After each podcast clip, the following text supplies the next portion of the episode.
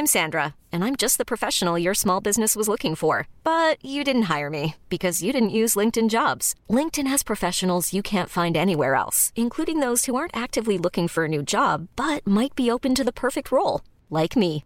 In a given month, over 70% of LinkedIn users don't visit other leading job sites. So if you're not looking on LinkedIn, you'll miss out on great candidates like Sandra. Start hiring professionals like a professional. Post your free job on linkedin.com slash achieve today. Hi, I'm Daniel, founder of Pretty Litter. Did you know cats tend to hide symptoms of sickness and pain? I learned this the hard way after losing my cat, Gingy. So I created Pretty Litter, a health monitoring litter that helps detect early signs of illness by changing colors, saving you money and potentially your cat's life. Pretty Litter is veterinarian developed, and it's the easiest way to keep tabs on your fur baby's health right at home. Go to prettylitter.com and use code ACAST for 20% off your first order and a free cat toy. Terms and conditions apply. See site for details.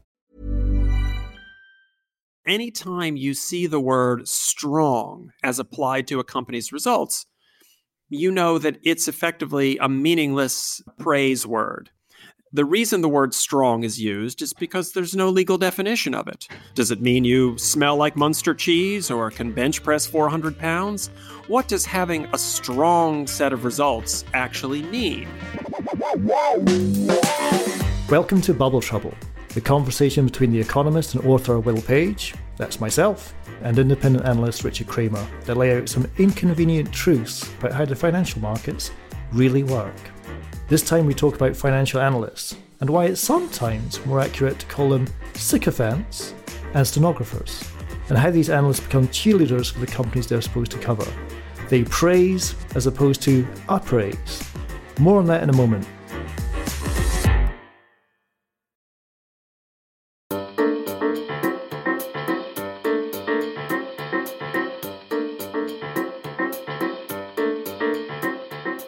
Welcome along to Bubble Trouble, the podcast which asks why does the stock market, with an unnerving amount of frequency, keep on getting itself into bubble trouble? It keeps on getting a little bit too pricey, a little bit too frothy, a little bit too toppy if you wish, and like the boy who cried wolf, doesn't learn the lessons from past mistakes and goes from boom to bust.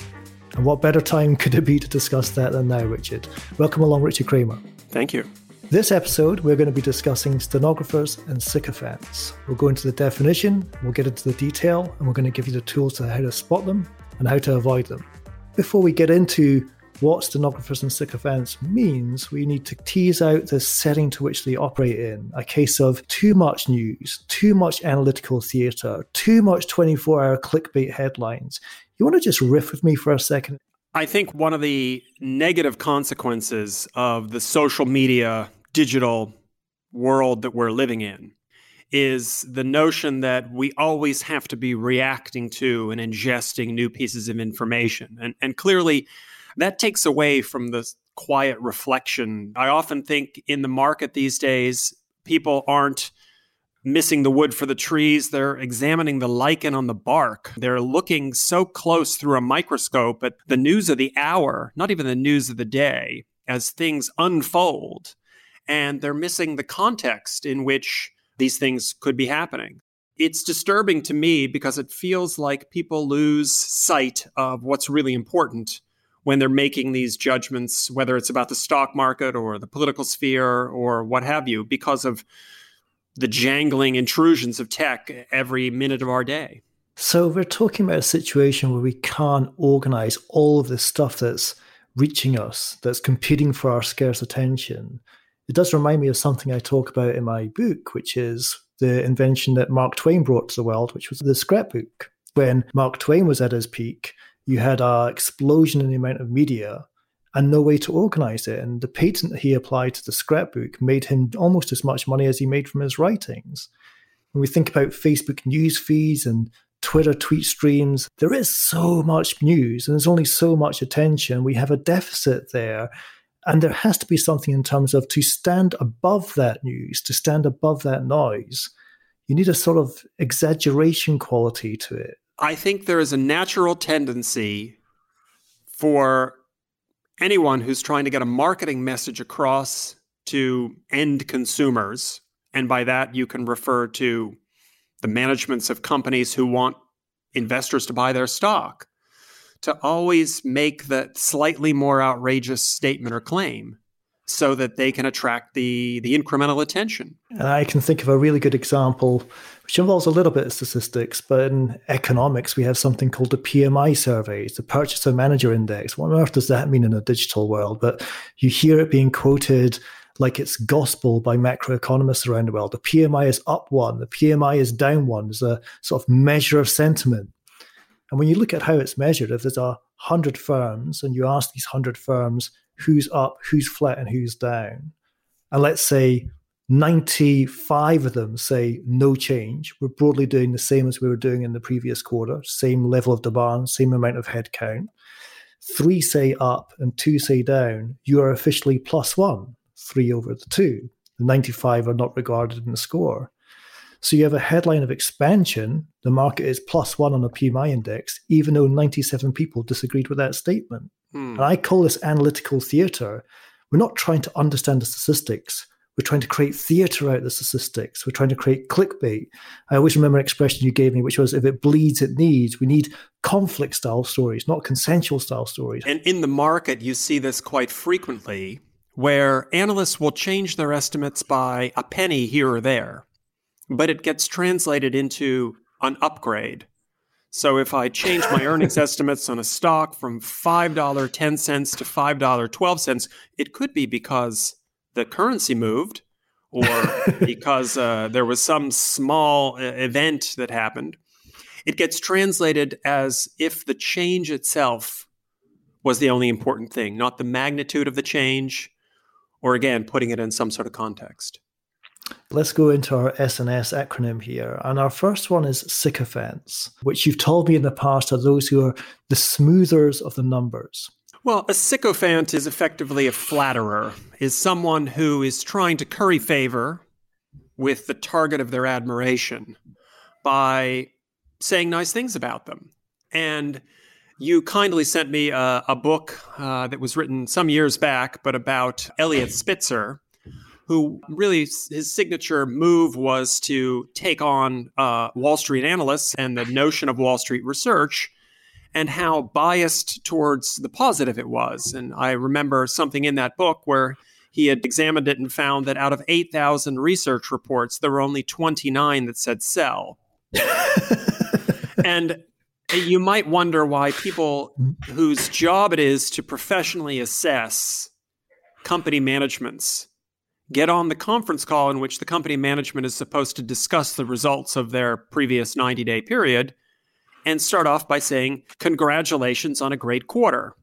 It is kind of absurd that the job of an analyst is to congratulate the management of the company for doing their job or to express admiration or joy that the fact that these companies have done their job correctly. And that, I think, is the definition of being a sycophant, of, of, of flattering the companies with really, in this case, the aim, since most of the analysts are working for integrated investment banks that are likely to have some conflicts of interest trying to get financial services business out of those same companies. So we've got some, not just a good definition of a sycophant there, but we also have a way of spotting them. That whole congratulations on your last quarter's results. For you, does that kind of breach the lines of impartiality? Well, I think one has to ask about the notion of impartiality. And there's a terrific quote that uh, springs to mind. And I think it was from Upton Sinclair, who was a muckraking progressive journalist and, and author in the US in about 100 years ago. And he said, Never expect a man to understand something when his job depends on not understanding it. so the point really is that the job of the analyst in this case is not necessarily to criticize the management or to scrutinize their actions, but oftentimes to act as the mouthpiece of the management in expressing an, an opinion on their greatness to the investment community. Let's move forward a little bit to our second of the two SEs, stenographers. Um, again, if I recall when you first introduced me to this term, you had this appraise or praise kind of dividing line. Walk me through a stenographer. What does it mean and how does it apply? It's interesting when you see a lot of the financial market commentary about the companies reporting their results. And a lot of times it faithfully reproduces the phrases the companies themselves use. So, as a terrific example, anytime you see the word strong as applied to a company's results, you know that it's effectively a meaningless phrase word. The reason the word strong is used is because there's no legal definition of it. Does it mean you smell like Munster cheese or can bench press 400 pounds? What does having a strong set of results actually mean? Indeed, a lot of times analysts will describe results as solid and I have to wonder is that opposed to liquid or plasma or gaseous? So uh, you have all of this sort of faithful reproduction of the marketing messages of the companies themselves by the analysts, because again, their job is to represent those companies to investors. And of course, it's always preferable or nicer to say something positive about a company as opposed to trying to uh, pick holes in their story. And what the, the situation you get into frequently is that you have multiple companies claiming a certain market share, and it might add up to 130 or 140 percent. But you don't seem to have analysts step back and say, well, which company might be exaggerating their numbers? So let's remind ourselves a sycophant is. A sycophant is an analyst who thinks it's their job to congratulate a company on how they've performed. The cheerleader, essentially. Entirely. That's a terrific word for it. They are cheerleading the company along and telling them in glowing terms what a great job they've done. And a stenographer is a.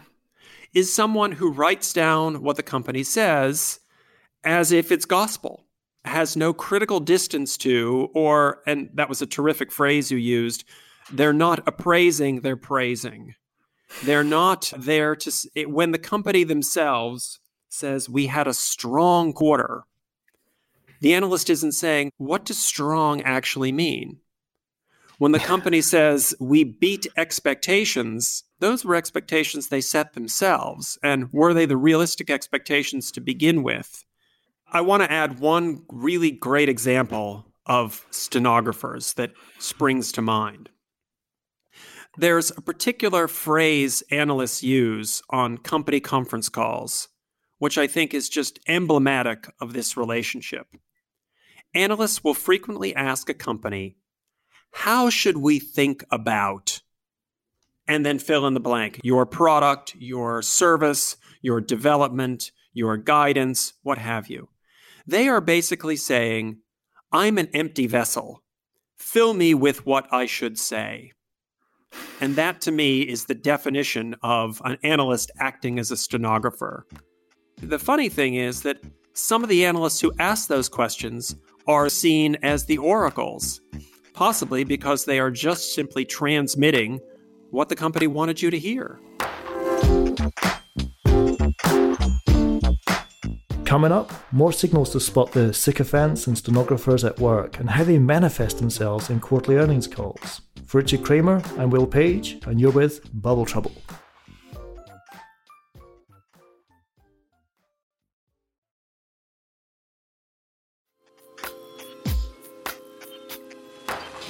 Back again with Bubble Trouble, myself, Will Page, and Richard Kramer, giving you the tools to spot stenographers and sycophants at work in the market.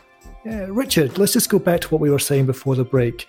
You gave one clue as to how to spot the stenographers and sycophants at work is when somebody says, How should I think about this trend? How should I think about these quarterly numbers? Let's just build on that a second. When you have an earnings call, how much time do you have to get your head around the numbers that you then have to ask on the actual call? Can you just walk me through the mechanics of earnings call happens tomorrow? you're an investor today. What's your preparation time before you get your head around this very complex set of numbers? So it's funny you should ask that, Will, because it's changed tremendously in the time I've been an analyst. It used to be that a company would report results and it would whir through the fax machine. You'd tear it off, have some time to read it over, and then later in the afternoon, you'd give a call to the company. You didn't have this instant reaction. Now, Typically, companies release their results which could be 40 or 50 pages of complicated financial tables and shareholder letter documentation and so forth, maybe 30 minutes before they hold their earnings call. Now, some of what they write into the headlines is designed to catch the algorithms that are watching for words in the headlines to trade the stocks immediately when the numbers hit the tape. It could be that they we beat expectations in our headline or refer again to the word strong in relation to their earnings. They'll know very well that the market is looking for 37 cents of earnings per share.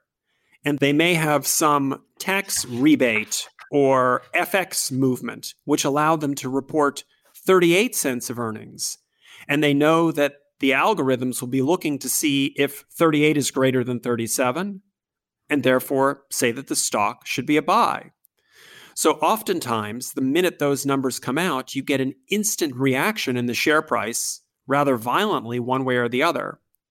And then any decent analyst has all of 30 minutes to plug in the balance sheet, cash flow, profit and loss statement, comprehensive income statement, and try to pick out numbers that actually show some sort of change in trend in any direction from those complicated statements.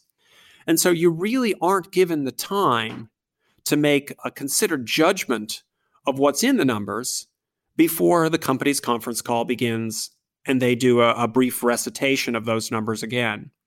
It's really not designed to allow for the kind of considered reflection that you'd imagine the companies want for investors to have about their results. You're making me think really clearly here. So let's just put a few things together. So, if there's a wealth of information and a poverty of attention with 24 hour news and clickbait headlines, we don't necessarily have the time to soak it all in. That hands power to those people who can soak it in for us. And when it comes down to Joe Bloggs in the street trying to follow financial press, I get it. But what you're now saying in the second half of this podcast is it's not just Joe Blow in the street it's the investment analysts themselves have a wealth of information and a poverty of attention, which inside the financial community creates the same problem and hands even more power to those sycophants and stenographers as to what a beat expectations headline, those two words, beat expectations, would mean for the performance of a stock. Is that correct? Indeed. And I cannot stress enough how much this whole process has come down to, as I said before, examining the lichen on the bark as opposed to missing the wood for the trees. There's one very large, half a trillion dollar or more market cap company that frequently reports its earnings maybe eight to 10 minutes before the conference call begins. Their statement will typically run to about 50 pages. And there is no humanly possible way for you to delve through all of the detail that you're given and pluck out areas that you think really are worthy of focusing in on in terms of uh, quizzing the management about their intentions? I want to push you again because I loved what you taught me there about you know when an analyst asks a company on an investor call, how should I think about, or when an analyst begins a question with congratulations. And I'm tied to impartiality. I'm tied to objectivity. Or when I was a government economist, Gordon Brown would train us on evidence based policy making and avoid the temptation for policy based evidence making. And you can see right there, there's a difference between those two expressions. What other things, what other clues can you give us where you know the sycophants and stenographers at work? I mean, how should I think about it? It's a great question for an expert to ask a company, say, to for the expert to say, I'm not an expert, please tell me I should think about this so I can pretend to be an expert. Can you give me a couple more examples? Yeah, uh, two spring to mind. One is to watch out for analysts fetishizing the minute details of something that may be far flung in the future. So I'd ask, Will, what are you going to do on your summer holidays in 2024? And you'd say, hang on a second. There's a long period of time between now and 2024, and they're asking the companies something far enough in the future that they know the companies can expound upon it without ever really being held accountable for it. And it's much easier to talk about something far in the future than it is to zero in on something very immediate near term that might be looming in front of the company, like a competitor entering their market or a difficult period with customers or something that you might have spotted in the results in the 30 minutes you had to look at it. It reminds me here of sport. And then in terms of sport, you have tactics. How do I get through the next 90 minutes of soccer or 80 minutes of rugby? And then you have strategy, which is how do I win the English Premier League or the Guinness Premiership in the case of rugby? And the obsession here is to talk about strategy, the long term vision, as opposed to dealing with the short term tactics of how do you manage cash flow. And a great lesson that was taught to me by a CFO once is companies rarely go bankrupt through lack of demand. They more often go bankrupt through a lack of cash. And cash is tactics, but I guess you're saying to me the tendency is avoid all that stuff. Let's just talk about blue sky thinking strategy instead. Is that correct? I think there's that. There's also the fact that 90 days is an absurdly short period of time to judge any company. It's ridiculous. Quarterly earnings themselves are a bit of a charade for most companies because uh, it would be wildly irresponsible for a company to manage itself on a 90 day basis. I suppose it's, it's, it would be the case that you might think that way if the company was at death's door, but most companies should have some three to five year strategic plan they should have some near term strategic plan of one to three years. And those 90 day increments are really just staging posts along the way. But of course, the tendency of analysts, since they're being fed information in 90 day increments, is to fetishize them and make them seem like these quarters are, are turning points or inflection points one way or another, as if very small changes in margins in a particular quarter are going to mean the world and can be extrapolated out for many quarters to come. Got it. Is there anything in behavioral economics, in, in that sort of nudge type theory that we can draw upon when it comes to spotting, identifying, and avoiding the mistakes of sycophants and stenographers?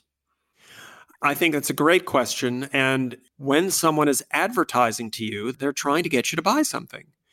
And people don't sit back and, and assume that there's no underlying message in the ads. They ought to be looking at them critically and appraising the claims and counterclaims. And is this new and improved product really new and improved, or is it going to change my life?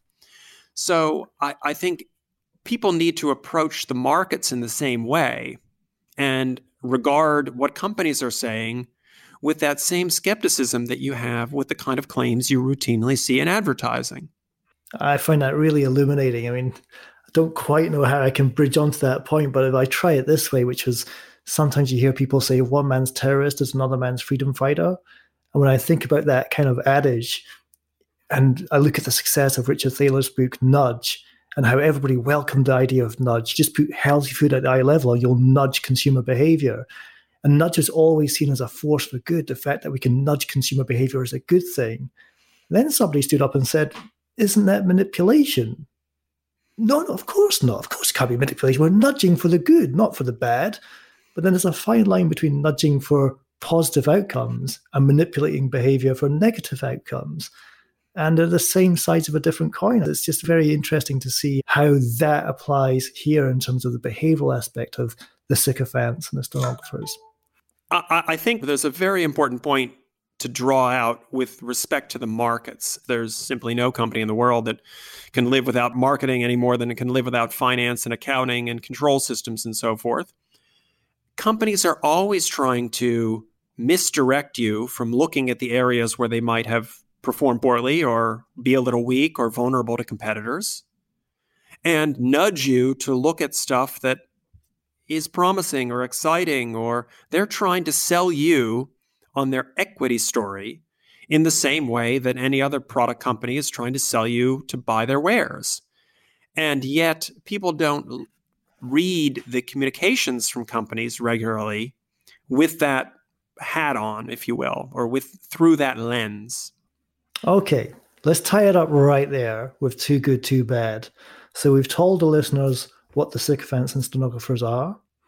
And we now understand how we can spot them, and we now understand how we can avoid them. So, what about the unavoidable dilemma that we're dealing with here with too much information, not enough attention, too much short termism? What things that, you know, no matter how good we get at spotting sycophants and stenographers, what points will we never be able to rid ourselves of?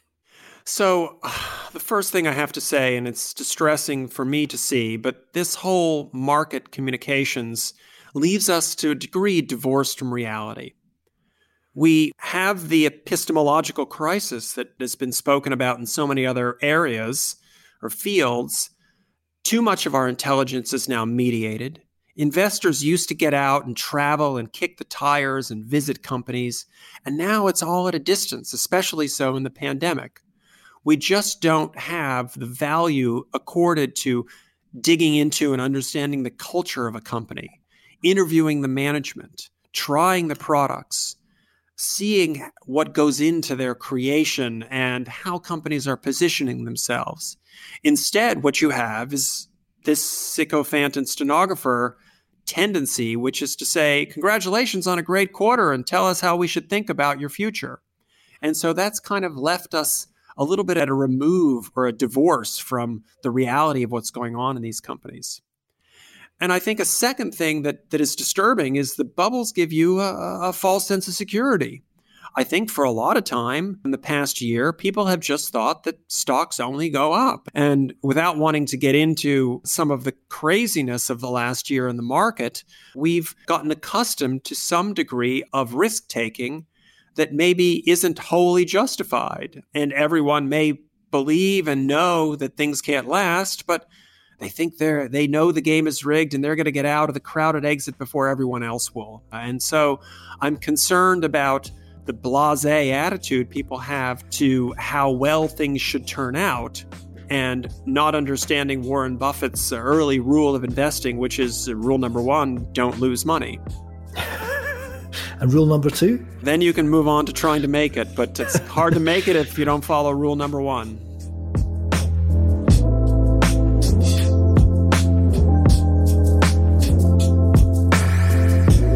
Bubble Trouble is produced by Eric Nuzum and Jesse Baker at Magnificent Noise. You can learn more at bubbletroublepodcast.com. See you next time.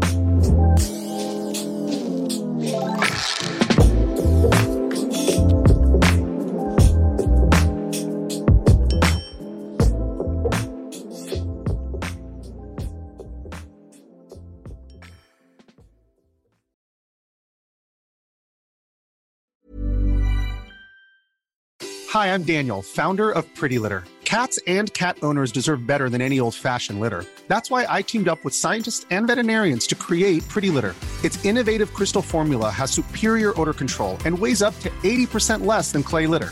Pretty Litter even monitors health by changing colors to help detect early signs of potential illness. It's the world's smartest kitty litter. Go to prettylitter.com and use code ACAST for 20% off your first order and a free cat toy. Terms and conditions apply. See site for details. Even when we're on a budget, we still deserve nice things. Quince is a place to scoop up stunning high end goods for 50 to 80% less than similar brands. They have buttery soft cashmere sweaters starting at $50, luxurious Italian leather bags, and so much more. Plus, Quince only works with factories that use safe, ethical, and responsible manufacturing. Get the high-end goods you'll love without the high price tag with Quince. Go to quince.com/style for free shipping and 365-day returns.